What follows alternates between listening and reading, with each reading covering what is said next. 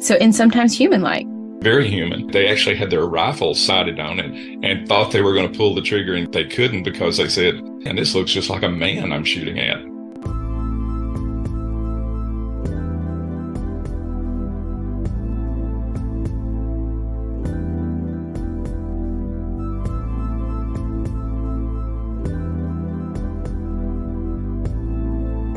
Welcome to another episode of God and the Paranormal, a podcast exploring the supernatural from a biblical worldview. Thank you so much for listening. I'm Suzanne, and I'm here with my colleague, John. So, today we're talking about the big guy, Bigfoot, Sasquatch, Yeti, Hairy Man, Yowie, Momo, Grassman, Skunk Ape. Did I forget any? Poster child for streaming TV. Yeah, Sasquatch is everywhere right now on t shirts, bumper stickers, the Finding Bigfoot show. Which probably should be called Not Finding Bigfoot. Oh, come on. They're really trying.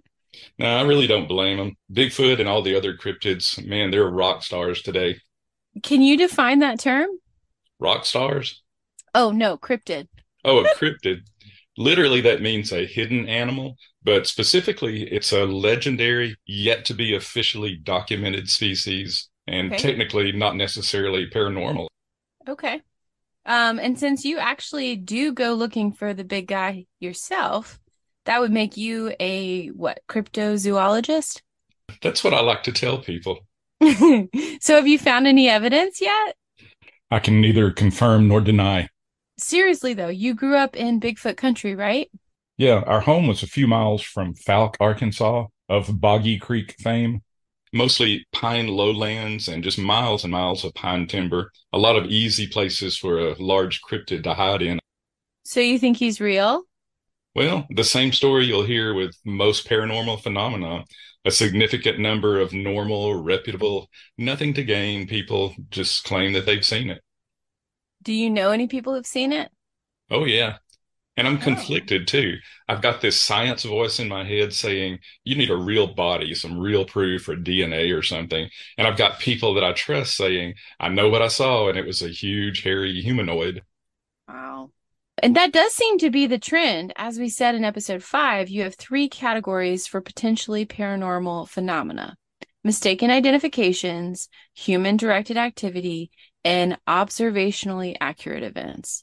We can probably assume that the Bigfoot accounts are similar to the paranormal events. The majority are mistaken identifications or human directed activity. But I don't like to think that way. I really like to think that there's more mystery out there. And the human directed aspect of this is it wouldn't actually be stage deception, I don't think, because Okay. someone would really have to be stupid to put on a hairy suit and run through my neck of the woods. You would become a rare creature very quickly. So you've never done that? Oh, no way. there have been plenty of cryptid hoaxes, though.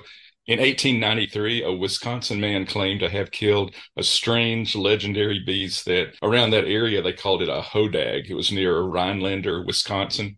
Okay. And he actually put the stuffed body on display at the county fair there, and it really mesmerized people. It was uh, supposedly the head of a frog with big, sharp teeth and Mm. the spiny back of a stegosaur and spiked dragon tail. Wow. Eventually, he admitted the hoax, though. I think when the Smithsonian people came and said, no, we don't think this is real, he, he admitted he had sewn together parts from various animals. Ooh. Um, that's kind of like the jackalope, right? Yeah.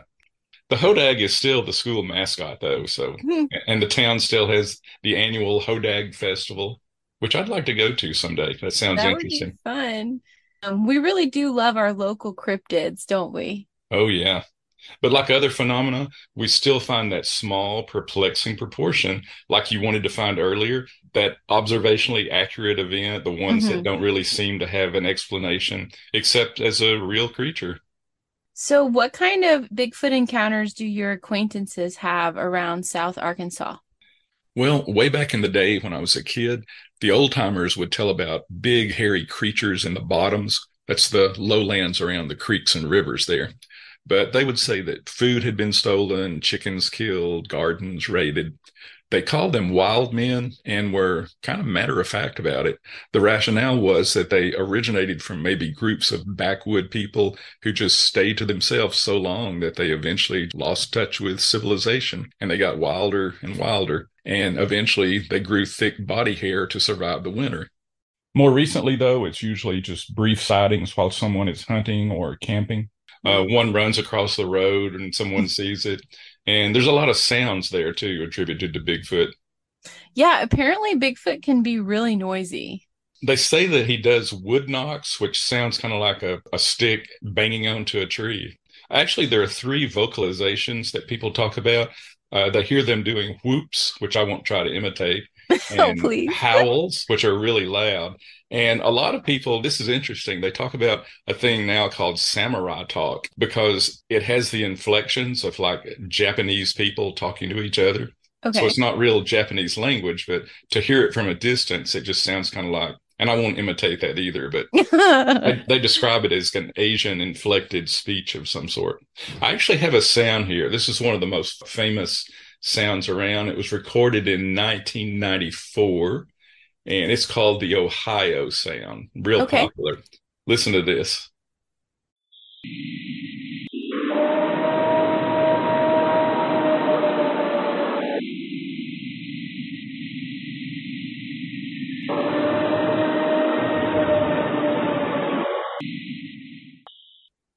When people describe it, the thing that's common about it is they just say it's incredibly loud. And it's so loud that it shakes their chest, they say, yeah. kind of like a rock concert. So you do research on tree breaks too, don't you? Yeah, down in South Arkansas, there are reports of what people think could be indirect evidence. And what they find are pine trees, like pine tree saplings, really, that seem to be broken off at right around the 10 to 12 foot height. I personally don't think that's Bigfoot. I've seen that all my life, and I kind of tend to think it's ice damage or wind damage. So, what I'm trying to do is compare different areas and uh, use some statistics and measurements to try to show that one area that supposedly has a Bigfoot may not be much different from another area somewhere. Oh, that's interesting. So why would Bigfoot want to break a tree? Have you ever been in the woods and you just get really mad and say, I want to break a tree? Uh, maybe I'm usually just really happy to be in the woods. Yeah, I don't know either. That's that's a mystery why why he would reach up and just crack off a tree. Do you think maybe do some people argue that he's like marking a trail or I've heard that that it marks his direction or maybe he just likes to show off. well, it's interesting that you've seen so much of it growing up. I mean, Yeah. Yeah. surely they're not walking by every other tree and breaking it off for direction. I don't know. Uh, there are other scientific researchers looking for Bigfoot too, all over the United States, right? Yeah, among the weekend chasers that are out there, who I, I really don't criticize them. It's good exercise, like you said, and being, being in the woods is never bad. A bad day hunting Bigfoot is better than a good day at work. I saw I that on a bumper that. sticker. That's good. Yeah, and the BFRO, the Bigfoot Research Organization, that's probably the most well-known research group. They're the ones with the TV shows and everything.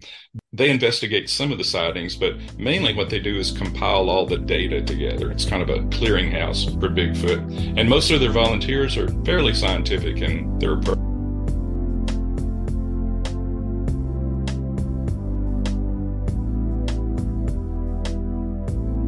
So, what I've been thinking about this whole time, though, is the footprints. I see those offered as evidence on the shows and just for like the random encounters that people have. It's a lot of times I see the footprints. I have questions about those too. Obviously, it probably would be easy to fake those, although recently there have been some that have toe prints, like you have fingerprints, and in, mm-hmm. in some very fine mud, you can see those prints that it would it would take a lot of effort to copy those, I think. And also people are noticing that on what they think are authentic Bigfoot prints, it has what they're calling a mid-tarsal break. And that's Okay. kind of a, a bend that happens in the middle of the foot, which humans don't have. So and that would be that- hard to replicate, right?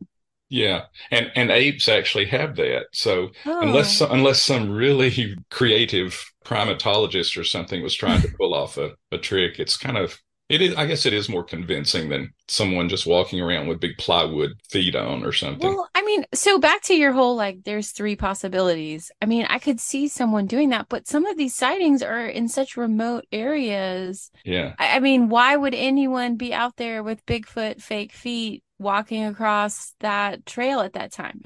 And that's something we'll bring up often. Someone could fake a lot of paranormal stuff, but when you have to go to a lot of trouble and expense and it gets complicated, I think that lowers the chances that something like that would happen.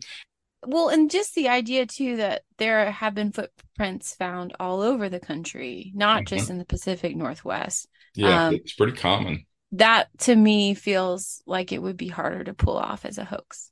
So I think if I ever encountered a Bigfoot body or ran over one on the way to work, I would lose my mind. But um, I've watched crime shows. I would get a DNA sample, blood or hair or something, right? Why aren't yeah. people doing that? Uh, some people are. And oh. I think oh. most people, the same reason some people don't get pictures, it's just shocking, they say. And mm. you talk to them afterwards, they say, I just didn't think about it. But yeah, if you found a body or hair somewhere, there have been quite a few people who have sent in DNA samples. Usually it comes back as human DNA. Hmm. So think about that. The conclusion is usually that, oh, you just contaminated the sample or someone was there before you bleeding or losing hair. But what if Bigfoot actually is kind of a subtype of Homo sapiens and its DNA really isn't distinguishable in some way? That's been suggested anyway. That's interesting because I tend to think of him as ape like but maybe that's not the case. Yeah, and there's another question. Are all Bigfoot the same? And mm-hmm. the answer clearly no. Some report kind of ape like features, and they mean that the nose is uh, pressed into the head with just like two nostrils pointing forward. And some say that it's completely human nose that hangs over and the nostrils are pointing down. Some people have said that it looks just like pictures of Neanderthal people that they see in museums and magazines. And some people say that it has a long snout like a baboon. Um, so, and sometimes human like. Yeah, very human. So much so that there have been uh, observers who claim that they actually had their rifles sighted on it and thought they were going to pull the trigger and kill it, but they couldn't because they said, and this looks just like a man I'm shooting at.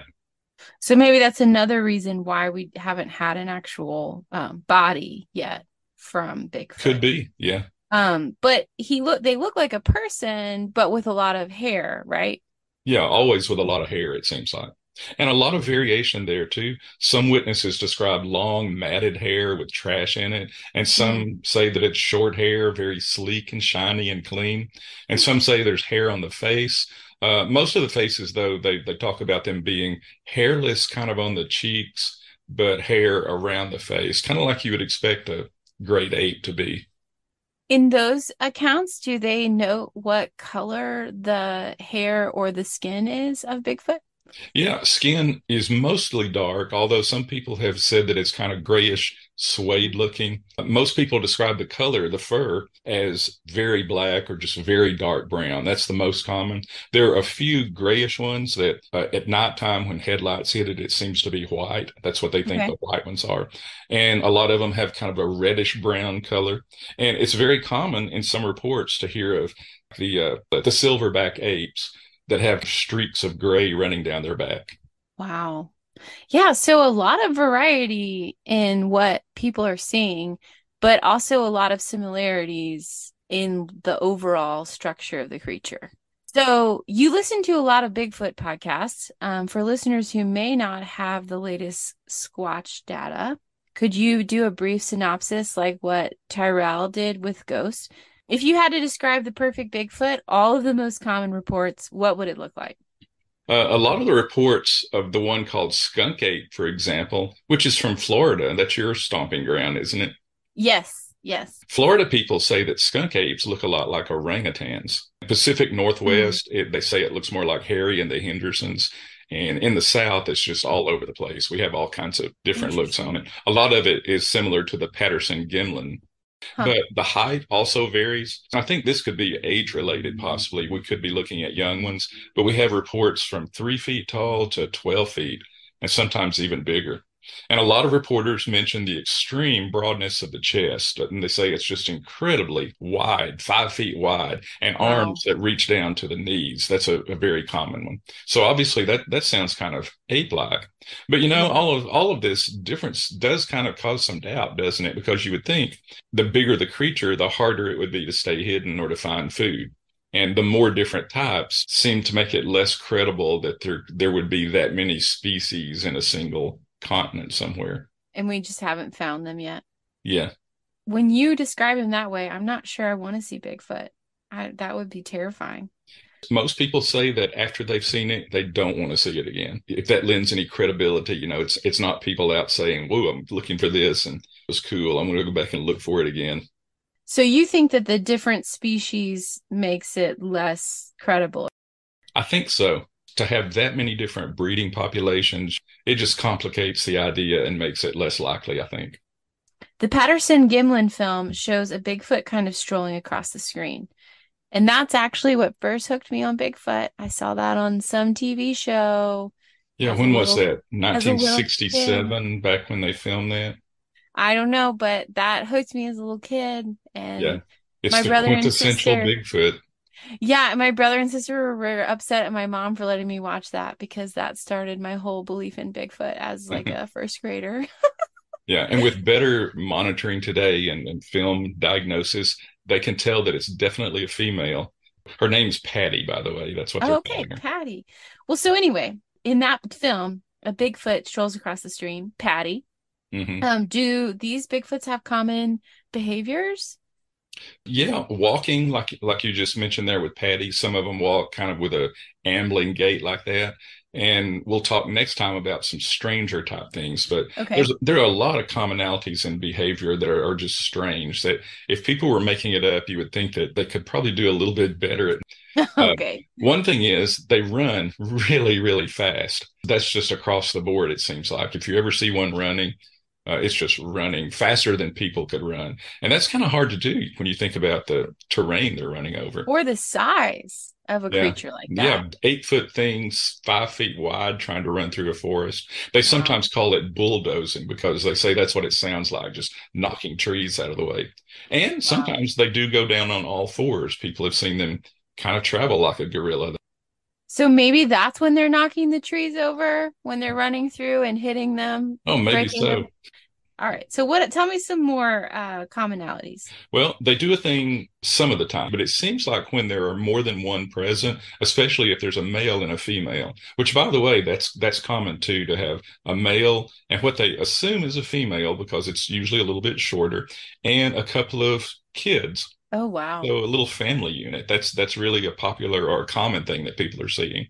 But if that happens, the male will typically do a bluffing thing, which is exactly what the great apes do. They run at you like they're going to attack you, but they always stop short wow. of it. And you really don't hear of a lot of people. I mean, very few cases of people being hurt or killed by Bigfoot. So I guess that's good. I mean, you've all I've also heard of, of cases where people have been saved by Bigfoot. Yeah. But at the same time, maybe we wouldn't hear about the cases where people have been hurt by Bigfoot because maybe Bigfoot. yeah, I've heard that them. too. That they just ate them up. But yeah, they're curious too, and that's that's something that people have noted that they'll hang around houses and look through windows and mm-hmm. go through shops and things like that. So even though they're kind of stealthy and want to stay away from people, that they're still curious about us. And this is a big one most of the people, not all of them, but almost everyone that experiences one talks about a terrible odor that comes from it.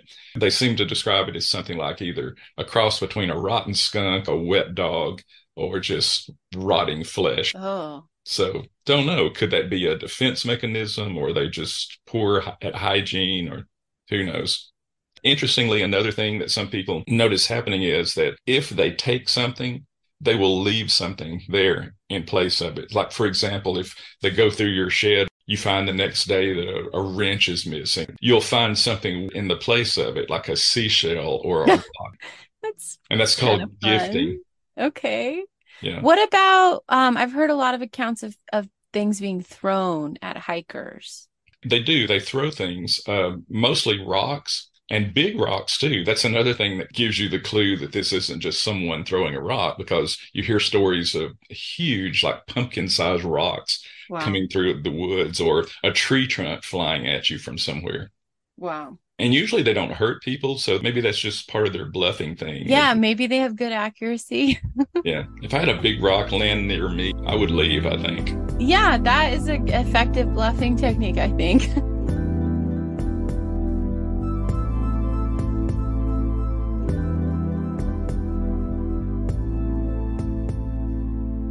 Let's think about cryptids in general. As we said, these really don't fall under the paranormal umbrella, do they?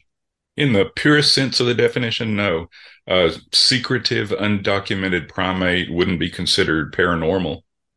And under that paranormal umbrella, there's a range of fringiness, we could call it. And when we say fringy, that just means not in the center of traditional belief. The idea yeah. is out of the perimeter somewhere.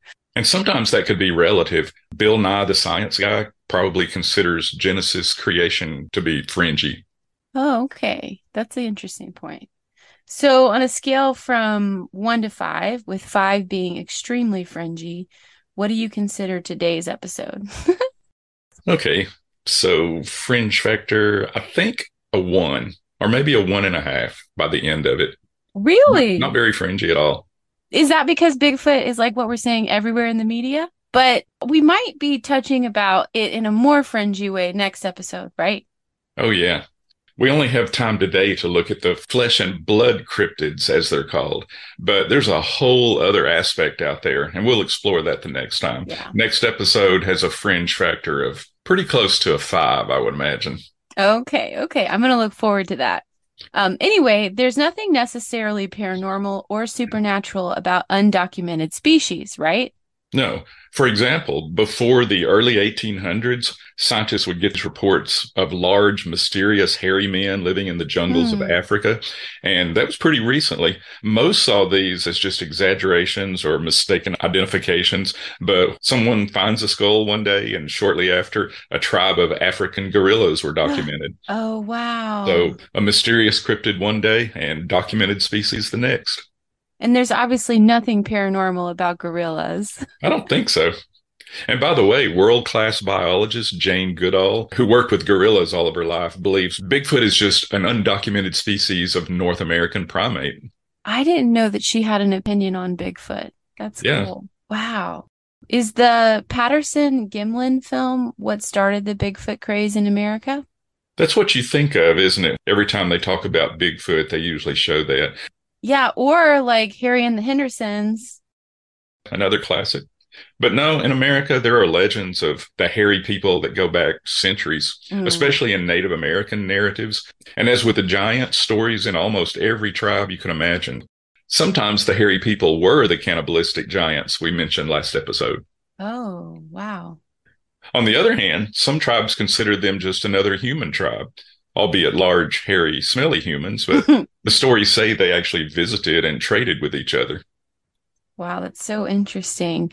And once again, most world cultures have hairy man legends. Every continent, almost mm. every language, lots wow. of petroglyphs depicting large hairy humanoids. And for what it's worth, there were fossils in China of a 10 foot ape, Gigantopithecus. So that actually would have been close to Bigfoot's alleged size.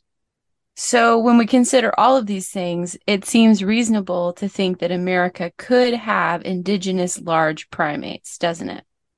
At least possible. And there are also some reasonable objections to the idea that people bring up. Other large primates, you know, around the world live in tropical areas with just lots and lots of food and habitat. Mm-hmm. So, unless our Bigfoot were omnivores at the very top of the food web, it would be hard for a, a breeding population to survive. Do Bigfoot migrate with changing food supplies? Do they hibernate? We just don't know. And I notice you're using the accepted Bigfoot grammar. You can refer to it or him or them with the same term Bigfoot. It's like sheep or deer, right? Yeah, I don't want to be ridiculed by my peers. so no Bigfoots or big feet. no, no way. When in doubt, you just say Sasquatch.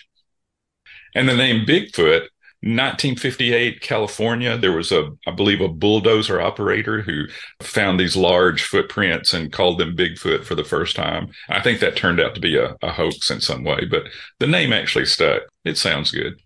Yeah. Yeah. And it, and like we said, it's ubiquitous. Everybody pretty much now knows what we're talking about when we say Bigfoot. Yeah. Um, but he seems to be 100% elusive, at least as far as definitive documentation. What's up with that? I think that is a problem for Bigfoot hunters or believers. And we may have a solution to that in the next episode, I think. Some mm-hmm. biologists suggest that there would have to be large enough number across the, all the sites reported to make up a, a viable breeding population. So maybe a minimum number in North America of 3,000 to 5,000. And they could still stay hidden given that humans are everywhere? Well, there are 20,000 cougars supposedly in America. So, how often does someone see one of those, or, or how often do you find a body of a dead cougar? I guess it happens, but relatively few, I would think. And cougars tend to live in populated areas anyway because they're predators. They have to kind of make appearances occasionally. Uh-huh. Arkansas oh. has about 3,000 black bear in the whole state, which they usually don't even try to avoid humans. And it's relatively rare to see one considering that number and their tendency to look for food in the human spaces that are around. And very rarely does anyone find a dead bear carcass. Oh, so yeah. Do Bigfoot hmm. bury their dead or eat them or hide them somewhere? Oh. Also, in South Arkansas, for example, there's a lot of unpopulated land and it's it's timberland. You would be amazed. A friend took me up in a helicopter once to see it, and we just flew for miles and miles wow. with nothing but timber. And I wow. think most people think when you think of forest, which seem to be Bigfoot habitat, we think of them as a big open area with scattered tree trunks underneath, but that's not usually the case in most of the U.S. Most wild forests in America are very difficult for humans to hack through. And I suppose it's easy to hide there. If you wanted to. And stealth, shyness, hiding, maybe those are just survival traits that are just part of Bigfoot's genetics. Yes. And the fact is, there are still huge amounts of unpopulated land on Earth and we still see new species discovered all the time. So it's possible. Yeah. Uh-huh. Stats from 1995 to 2005 zoologists discovered over 400 new species of mammals in wow. the world. And about a fourth of those naturally were little rodents, as expected, but there were larger mammals as well. Uh, they found 11 new hooved mammals and oh. surprisingly 55 new species of primate. Wow. Yeah, in 2003, zoologists were surprised to discover a population of new primates in the jungles of Tanzania. This new species of baboon they called kipunji. The Smithsonian Magazine said this, quote, astonishing for a large primate to be discovered in the 21st century in a heavily populated corner of East Africa, where human beings have been kicking around for as long as we have had humans. But you also always hear the question, why aren't we seeing them everywhere and getting pictures? But I suppose that's a moot point because people are seeing them and getting pictures. Thousands of sightings per year in the US. It's just not the right people or the right credentials or the right time. And despite all of the reports we do hear, I imagine there are a lot of unreported sightings. Yeah. And about pictures, try sometimes to get a picture of an animal in the woods and see how hard that is. I photograph a lot of wildlife and it's really not as easy as it seems unless you have a bird that's like sitting on a feeder or a deer posing in a field somewhere. And next time an animal runs in front of your car, try to get your phone out and get a good photo of it real quick. Unless you're driving, don't do that. Yeah, don't do that. One of my fears is that I'm going to actually see Bigfoot cross the road and not be able to get a picture. Mm-hmm.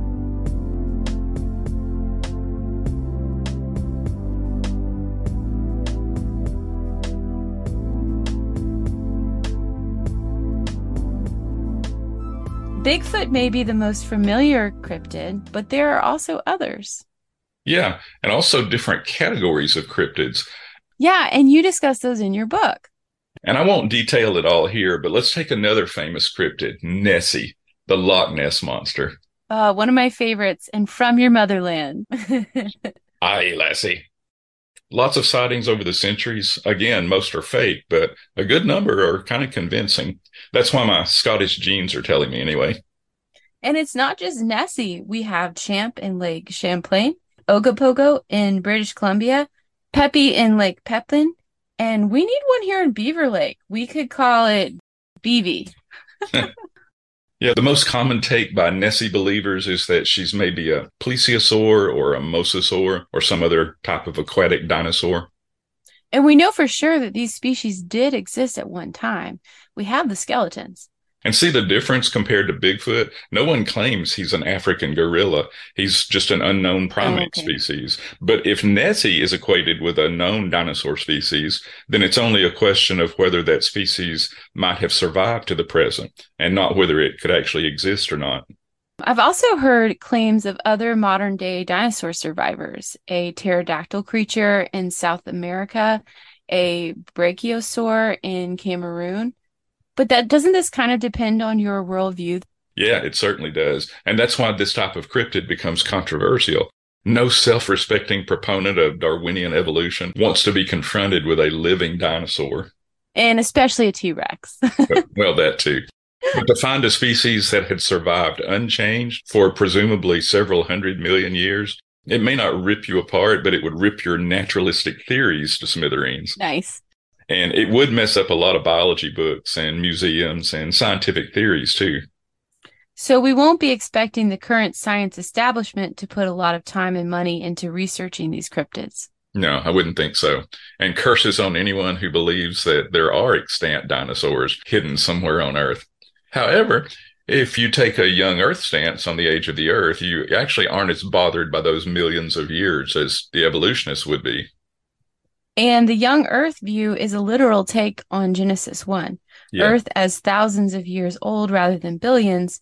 So I'm guessing that might be why you have more fundamental Christians interested in some cryptids. Yeah.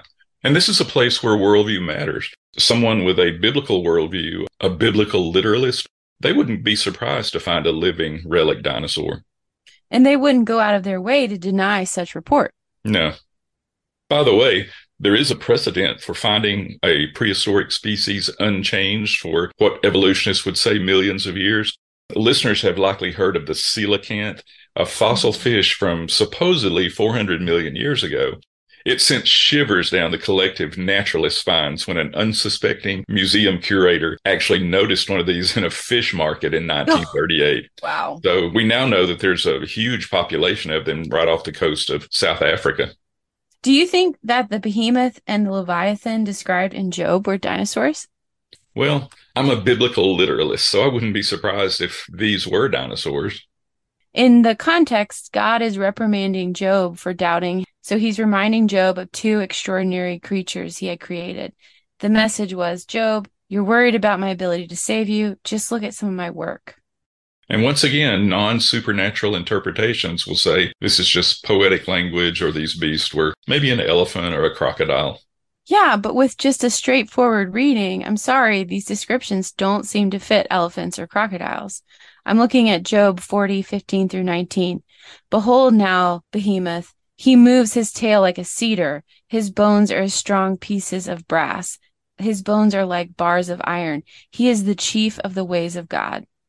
I mean, like his tail is like a cedar tree. Doesn't sound That's like crazy. an elephant, does it? No. And in Job 41, the Leviathan, a water creature, here's the passage. Can you put a rope in his nose or pierce his jaw with a hook? Will you play with him as with a bird? Will traders bargain over him? Can you fill his skin with harpoons or his head with fishing spears? Lay your hands on him. Remember the battle. You will not do it again. These are Hebrew question forms with an implied no answers. Pretty impressive animals. And they don't seem like elephants, hippos, or crocodiles either, I don't think. And people have commonly killed those and did with them what these verses say you can't. They likely wouldn't cause a sense of extreme awe like in Job. And then later in this passage, the Leviathan breathes fire. Hmm. All the other features seem to be straightforward descriptions. But as I keep saying, it's okay not to have all the answers. So I really don't know. Uh, was it just a hot breath from a creature or The bottom line of the book of Job is that we can trust God even when he says things we don't understand. So if God wanted to make a fire breathing creature just to show Job, and I don't understand that, the problem's not with the creature, it's with my understanding.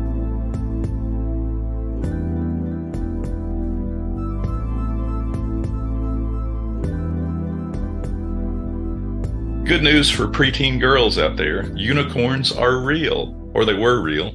Wait, are you kidding? No, horse like fossils with a horn on their head have been unearthed in Siberia, and it's called an elasmotherium. Oh, that's so exciting. And it's a horse with a horn. Yeah. It's a little bit stockier than a horse, kind of rhinoceros ish, I guess. Okay. But yeah, it's in the rhino horse order. Might be a little threatening on a lunchbox, though. so there's another cryptid mystery solved. Sort, sort of. of. Teenage girls drag those unicorn backpacks out of the closet and wear them proudly. but let's think about this a horse like mammal with a single horn. We've had what we consider an analog of that for centuries, a rhinoceros, right?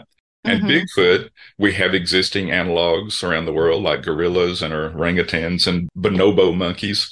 If we displayed photos of all of these with a contrived Bigfoot included, it wouldn't even look different from the rest of them. Mm. And Nessie, maybe a timing debate, but still a quadruped reptile that follows the pattern of all quadruped reptiles. But what about Pegasus? The flying Pegasus, right? Horse yeah. body, wings like a bird. Yeah. Okay. So horse, believable. Bird wings, believable. Then is Pegasus believable?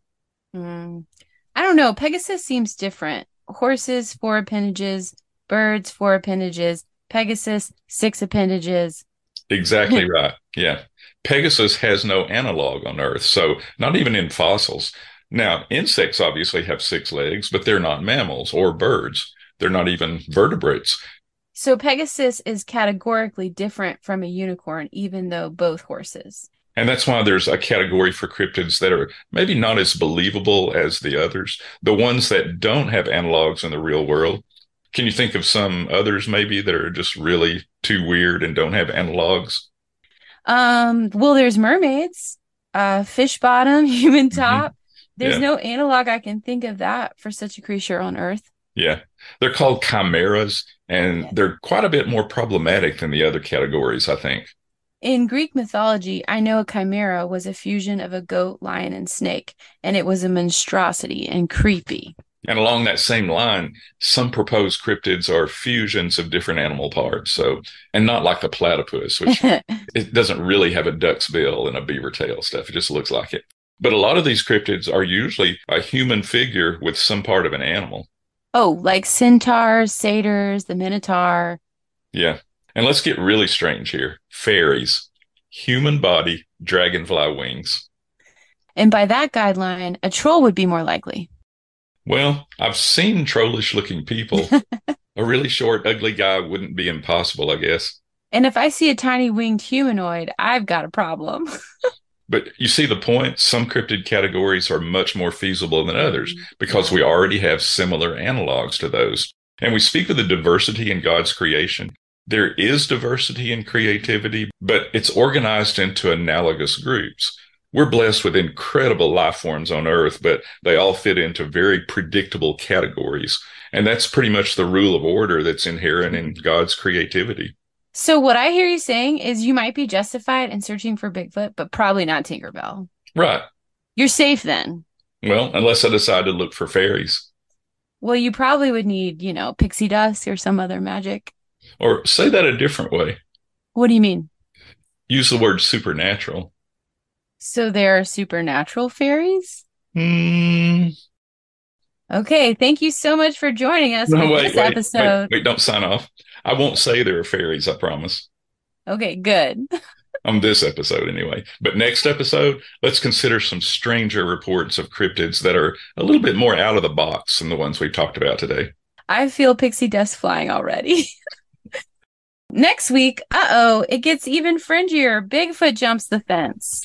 Yeah, today we focused on flesh and blood, Bigfoot, and other potential cryptids. What happens when you mix in a little paranormal with some of these alleged creatures? You wouldn't do that, would you? No, but the paranormal people certainly do. Mm. And it makes a huge difference in our culture's collective worldview. Okay. Be sure to join us next time for our strangest episode yet. If you would like to comment or ask questions, please send us an email at godandtheparanormal at gmail.com. You can also get information about a variety of topics or schedule live Christian apologetics presentations at your church or organization at our website, thinkingaboutthebible.com. If you found this podcast useful or interesting, please share it with others. You can now search for us on most major podcast platforms such as Amazon Music, Google Podcasts, Spotify, iTunes, and others. Also, our YouTube format has a video component for each podcast with verses, charts, and outlines. Thank you so much for listening, and goodbye for now.